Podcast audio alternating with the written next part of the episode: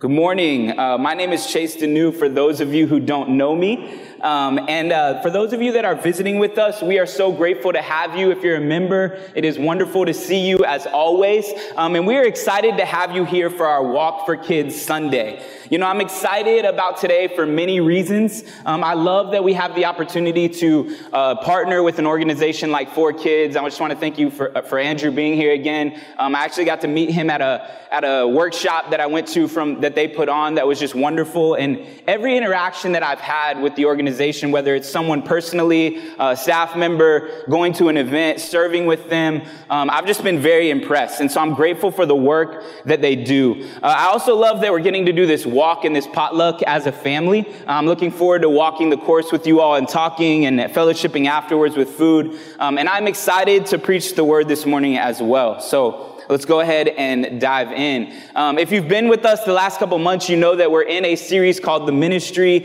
of Jesus. And I love that, you know, over the first like 30 days of the year or so, we got to do a reading plan as a congregation and read through the Gospels together. And now we're getting to walk back through and really dive deep into the interactions of Jesus. And we see that as we've walked through, the stories kind of build on each other. We see Jesus do something in one story, have certain conversation. You kind of learn, okay, he's capable of doing this, and you see it kind of pop up. And we'll talk about that a little bit as we walk through today. But last week we got to hear from Josh Franco, who did a great job, um, one of my dear friends, and he spoke about the healing of the official's son in John chapter 4. And a few of the things that he brought up that really stuck out to me was that we need to trust Jesus' word. That we don't need to continually be proved over and over, that we can trust Jesus at his word. And tied with that, he talked about as we follow Jesus, there should be a progression of our faith. And so today we're going to move into John chapter 5 and we'll be discussing another healing. And I love that, you know, Tony kind of set this up talking about how Jesus really brought this new teaching about helping people that were overlooked. And although it's a little bit different way today, that is what we will see from Jesus. So you can be turning to John chapter 5. The verses will be on the screen as well. We're going to start in verse 1. And just so you're aware, I'm going to be reading from the ESV version this morning.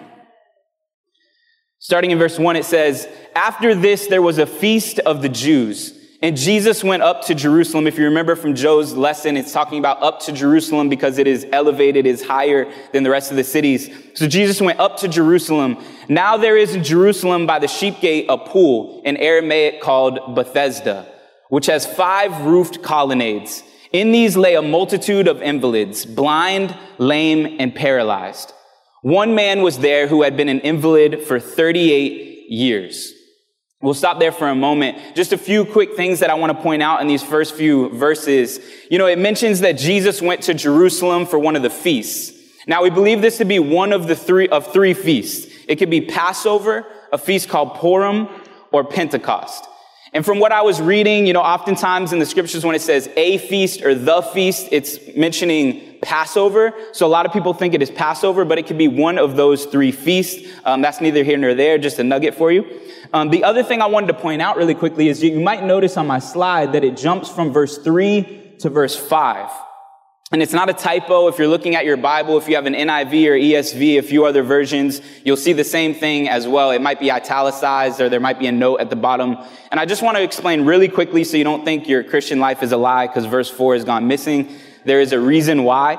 Um, and I just wanted to quickly explain. As we know, the scriptures, you know, were originally copied down, and then they were uh, had scribes that copied the copy, copied the copy. And so once they found the earliest and most accurate trans manuscripts of John, they, of John five, they saw that verse four was not included. So they think that John didn't actually write verse four, that someone maybe included it for historical context. Um, but that's not really what matters. What matters is what's happening here. And so I'm going to read verse 4 as it's written in other versions just for context to the story. So verse 4, it says, from time to time, it's talking about the pool that was mentioned earlier. From time to time, an angel of the Lord would come down and stir up the waters. The first one into the pool after each such disturbance would be cured of whatever disease they had. So this verse, it gives us a little insight as to why all these people are gathered around this pool. See, their hope was stored up in getting a chance to be the first one in the water when it was stirred up in the hopes that they would be healed of whatever they had. So I don't want you to get caught up in the fact that some versions have verse 4 and some don't, because that's not what's significant. What's significant is that we learn from verse, verse 4 that during this time period, it was believed that an angel would come down and stir the water from time to time and pro- provide healing to the individual that got in first. You know, we don't really know if this was true or if it was superstition, but something happened at this pool because it was enough to where people waited there day after day and year after year to try to be the first one in. See, they put their hope in that pool. If they were blind, deaf, lame, they put their hope in that pool. So that's the scene. You have these people who are sick that are hoping to be healed by this water. And then verse six enters Jesus. Verse six says, when Jesus saw him, and it's talking about the man who's been an invalid for 38 years, when Jesus saw him lying there and knew that he had already been there a long time, he said to him, do you want to be healed? You know, I love this little section here because I love that it says Jesus saw him lying there and knew. Now, I know in other versions like NIV, it says, and Jesus learned. But from context and the things that we've learned so far, Jesus knew this man right? When I read this, I thought back to the woman at the well and how she said Jesus told her everything she had ever done. And I love, like I said earlier, how these stories are building on each other. You see that Jesus has this ability to look at someone and know their life. So we understand that he has done that already. And it talks about how he knew him. And not only did he know that he had been there a long time, like it said, he knew that he was an invalid, but he knew the condition of his heart and his soul as well, which we'll learn later in the story. And this is no different from us, right? Jesus knows us. He knows you. He knows me. He knows the good, the bad, and the ugly of our lives. He knows the past and the present and the future. And so I want to ask you, are you encouraged that Jesus knows everything about you? And if you aren't encouraged, I want to change your mind. Because I think it can be easy to be discouraged or ashamed and think, man, I don't like that Jesus knows that, that part of me. Because think about it. If we knew everything about each other, I'm talking every thought, every crazy thought, every crazy action, we don't know everything about each other. It might be hard for us to even approach each other the same, right? If we knew every crazy thought that we had. But what does Jesus ask this man? Knowing everything about him and approaching him, he asks him, do you want to be healed? See, I think as people, we spend so much time hiding our weaknesses and the things that we're going through, putting up a front that everything is okay, and that's what the world teaches us to do. But that's also exactly what Satan wants us to do. But Jesus is leaning down to us and he's not ridiculing us or shaming us, but simply asking, do you want to be healed? You know, I picture Jesus here stooping down low and so lovingly asking this question. You know, I don't know if you're anything like me, but as we've walked through this series, I've tried to picture what Jesus' demeanor is like in each interaction. And so I kind of, I kind of picture Jesus just kind of crouching down to this man and maybe he puts his hand on his shoulder, smiling at him, looking him in his eyes and asking him this layered question. Do you want to be healed? And I think that this is the demeanor that Jesus has with us as well. And so that's why I say, be encouraged that Jesus knows everything about you. Now, if he asks you to change and you don't, maybe the demeanor might change a little bit too. But be encouraged that Jesus loves you and he wants you to be healed. All right, let's keep reading and see the man's response to Jesus' question. In verse 7, it says, The sick man answered him, Sir, I have no one to put me into the pool when the water is stirred up. And while I am going, another steps down before me. You know, I've heard this story preached on and lessons done on this story. And I think many times it's easy for us to see this answer and think, you know, this guy is, he's just making excuses. He's not answering the question that Jesus asked him, right? Jesus asked, do you want to be healed? Not, why can't you be healed? And look, I get that point. I get that we can pull things from that for ourselves today to not make excuses and all those things. But I want to take a moment to think about this man's life before we jump all over him for saying these reasons why he can't be healed. Just imagine what it must have been like to be this man. He's been an invalid for 38 years. And to put that in perspective, the life expectancy during this time was 34 years. And being at the pool of Bethesda, maybe he had tried other things before he got there, right? Maybe he had person after person after person trying to heal him in different ways or give him promises that were broken. We don't really know, right? But it had to be a journey to get to this pool. And now every single day, he has to either try to find someone to help bring him to this pool or maybe he stays there all the time and never moves. I would imagine he had to beg for food. And each time the pool is stirred, he struggles to try to try to be the first one in only to fail each and every time. You know, I imagine this scene is something that's hard to see, right? I don't know if you've ever had an experience where something is, is painful to look at, but you can't look away. You know, I remember pretty vividly my first interaction with someone that was homeless when I was a child. I was probably in second or third grade. My mom had taken me after school to Burger King, bought me some food. We sat down to eat. And I remember a homeless man walked in um, and was asking people for money. And I remember looking at him and just not understanding why he looked the way he looked. He was dressed the way he dressed, had an odd assortment of, of items. And my mom kind of noticed me looking at him and understood that I was confused. And so my mom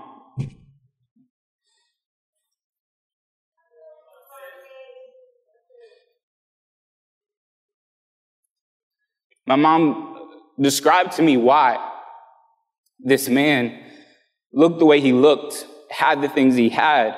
And I remember losing my appetite. Because I came to the understanding now, as I explain it now, I didn't understand it this well as a child, obviously, but I came to some sort of understanding that I knew when I walked into that Burger King that my mom was going to take care of me, right? My mom was going to make sure I ate. I was going to eat my fill and maybe not even finish it and throw the rest away. And I came to an understanding that this man wasn't guaranteed that same thing. He was hoping that someone would extend a hand and help him, which my mom did thereafter. The point is, is that there was a degree of desperation in this man when he walked into Burger King, right? He didn't know if he was going to eat or not. And me as a child, that was hard for me to look at and see. And that's how I imagine this man at the pool being. Imagine what the scene must have looked like when the water was stirred up and everyone was trying to be the first one in, right? It's not like when we were kids and we were like, last one in is a rotten egg. Like there was probably scratching and clawing and pulling people away from the pool, fights breaking out. Everyone wanted to be healed.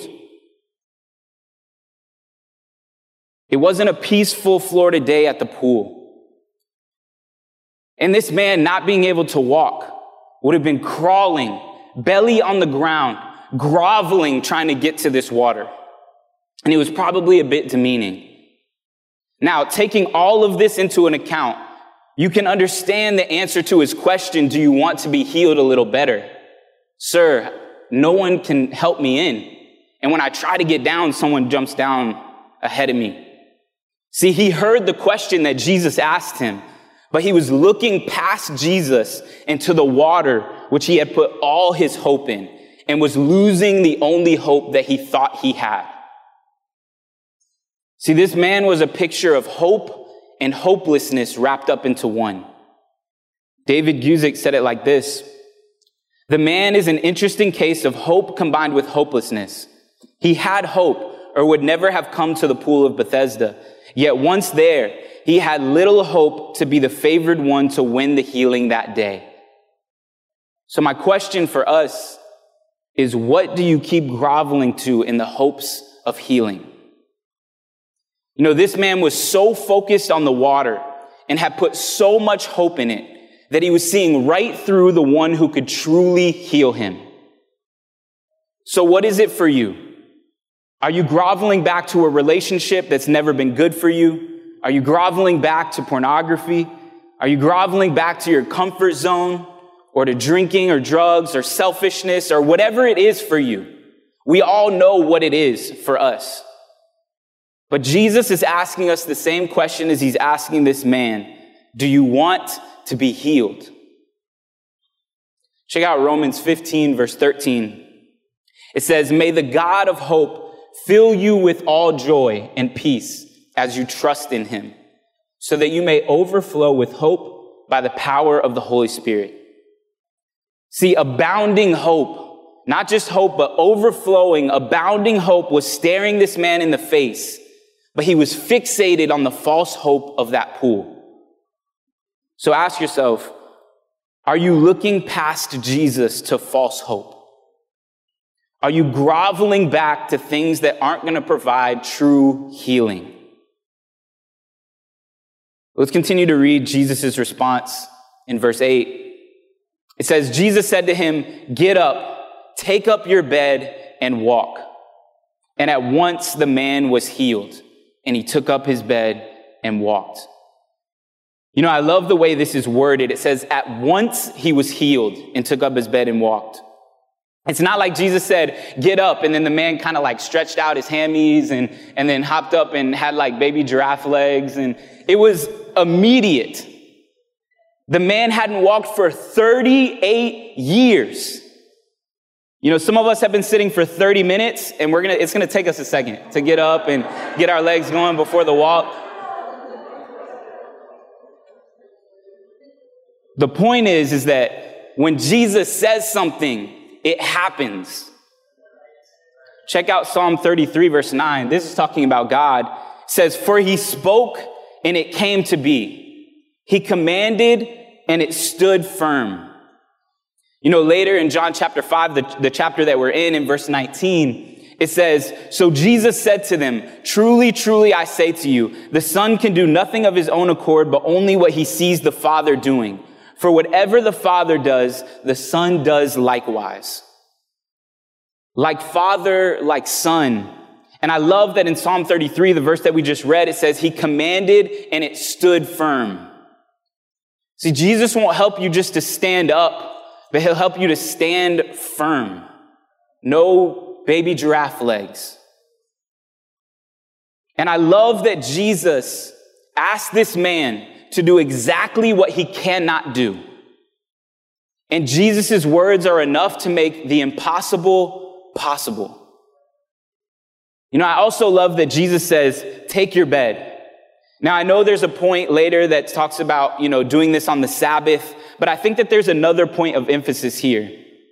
Going back to the story about the Samaritan woman at the well, one of the points that Tony made later in his sermon was that she left her water jars at the end, right? Because she didn't need the temporary water anymore. She had found the living water that was Jesus. And I think that this is similar, right? Jesus is telling me, take that bed with you. You don't need it here anymore. You'll never have to come back to this pool ever again. And similar to us, the things that we run to that are not Jesus in the hopes of healing, he's telling us, don't do it anymore. You don't need it. You know, maybe Jesus or someone in your life that Jesus is using is asking you to do something that you feel like you can't do or to stop something that you can't stop. But through Jesus' words, through the scriptures, the power is being made available to you, just like it was being made available to this man when Jesus said, stand up and walk. So lean on Jesus for the healing that you truly need. You don't need to grovel back to temporary pleasures or comforts that won't provide true healing. And look, I am certainly not Jesus and no one here is, but we can definitely point you towards his words that help heal. So if you're in need of that today, dive deep in the scriptures, ask someone for help so that you can get true healing. All right, let's keep reading in John 5. It says, now that day was the Sabbath. And if you don't know what the Sabbath is, it's kind of pointing back to Jesus, cre- or I'm sorry, God created the heavens and the earth in six days, then rested on the seventh day, which he didn't need to do, but it was a model for us that we would work six days, rest on the seventh. So now that day was Sabbath. So the Jews said to the man who had been healed, it is the Sabbath and it is not lawful for you to take up your bed. But he answered them, the man who healed me, that man said to me, take up your bed and walk. He memorized that verse quickly.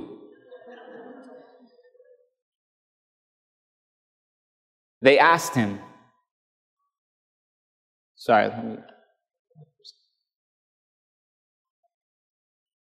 They asked him, Who is the man who said to you, Take up your bed and walk?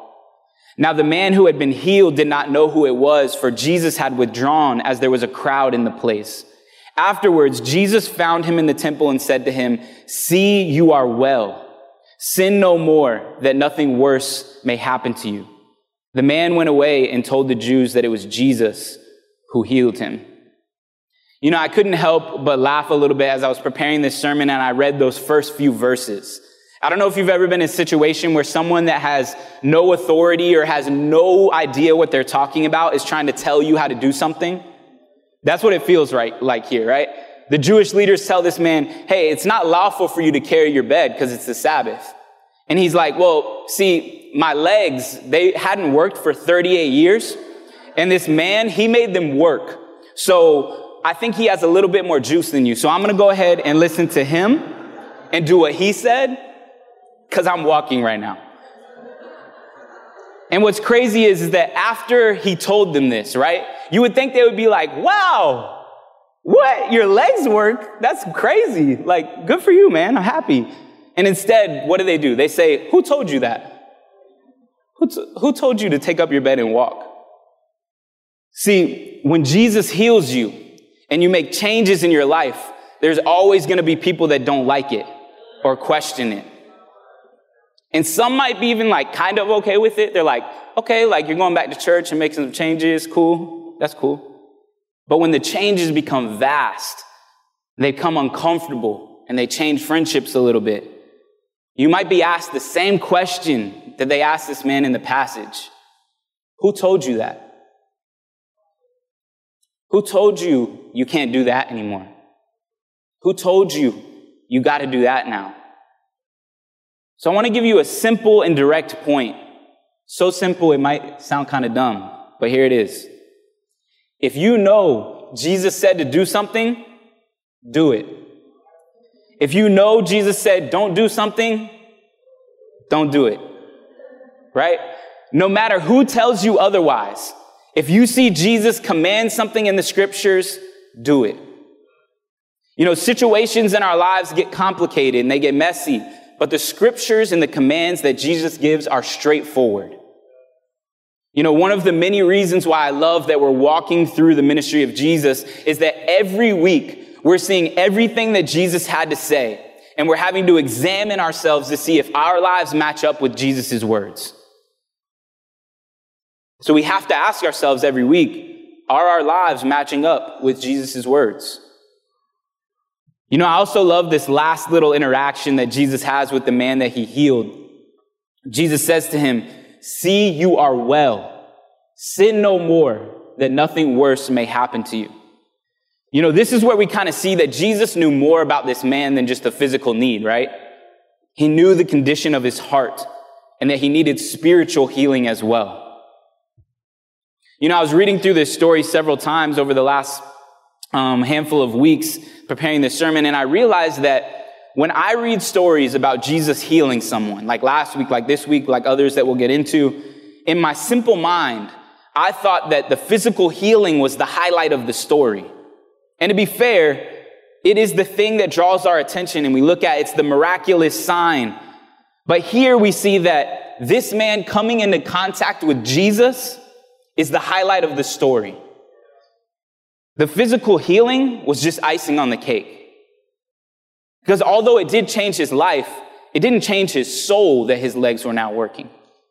Jesus says, sin no more that nothing worse may happen to you. But see, the fact that for so long, even into my adult life, I saw the physical healing as the highlight of the story, it made me ask myself the question, am I here more for the healing or the healer?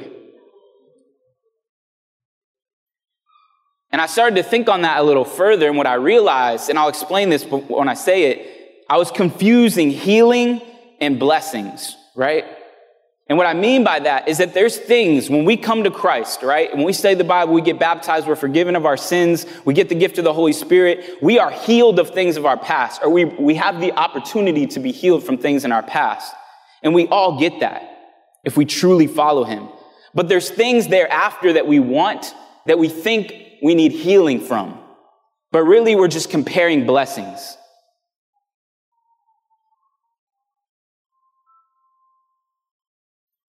You know, Jesus healed one man that we know of at that pool in this passage. Maybe some of the onlookers who were also sick thought, why did this guy get healed and not me? And what they missed out on was the most important part of the story is that Jesus was in their midst and he could heal their soul. Because we didn't see Jesus healing anyone else in these passages, but we also didn't see anyone calling out to him either. So don't mistake the healing that you get from coming to Jesus with blessings you think you need for healing that you really don't. And I'm going to give you an example for my fellow single people, since that's my demographic. I know that many, if not all of us, want to have a family, want to get married, and I understand that I'm with you, right? And it can be easy to look around and say, man, why does this guy or this girl get to date that person or have a husband or a wife when I have done X, Y, Z? Well, you know, you don't deserve that. I don't deserve that. But the thing is, is that everyone that's married and have families, they don't deserve it either. It's a blessing that they have that you don't. And you have a blessing that you have that they don't. And whether you get that thing or not, right? The highlight of your story is that you've come into contact with Jesus.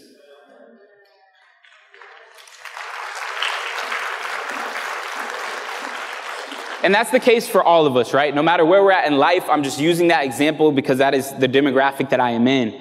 But there's something like that for all of us, where we look to someone else and we think we need healing when you've already been healed.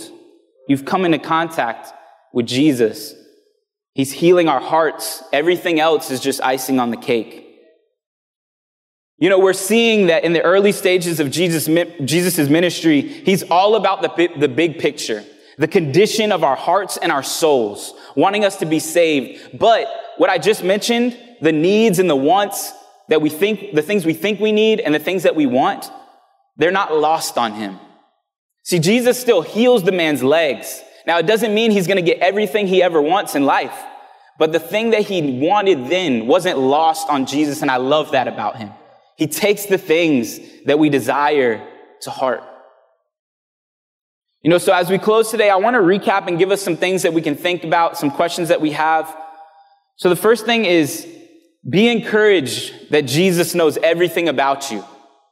Invite him and others into your life, in your lives, and share the struggles that you have. And through it, know that Jesus loves you and he wants you to be healed. The second thing, pinpoint what your pool is. What are the things that you're groveling back to when you're hurting and you're looking for healing? Do you go to Jesus first or do you look past him to the things that don't provide real healing and hope? And lastly, is coming into contact with Jesus the highlight of your story.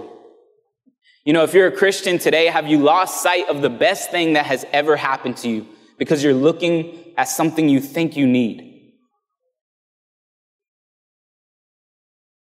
If you aren't a Christian t- here today, I want to encourage you that now that you have come into contact with Jesus, to allow him to be the highlight of your life. Explore his words. See if they're matching up with your life. Ask for help. You know, we have great resources here, people that want to help. We have our Discover class, which would be a great place to start.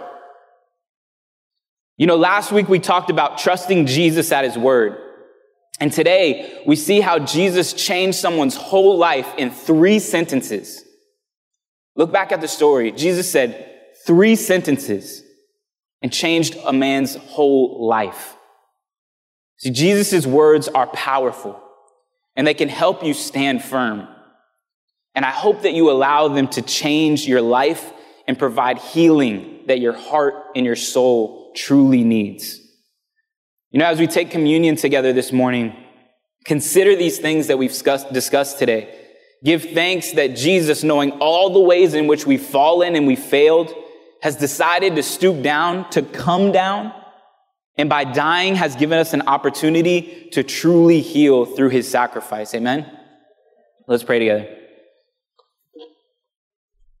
Dear Heavenly Father, thank you so much uh, for sending your Son.